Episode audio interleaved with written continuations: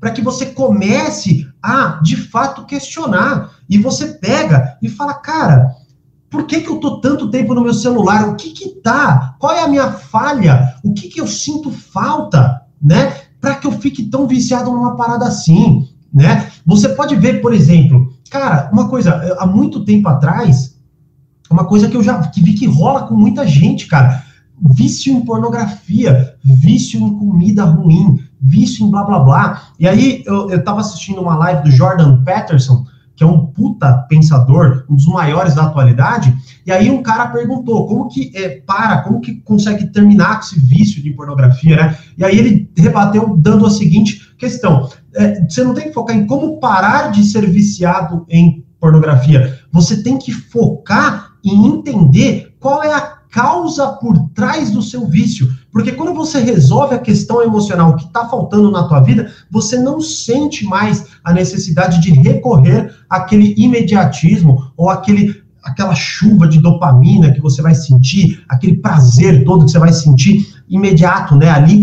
mas sem nenhuma conexão real. Sacou a ideia? Então, esse é o ponto, tá bom?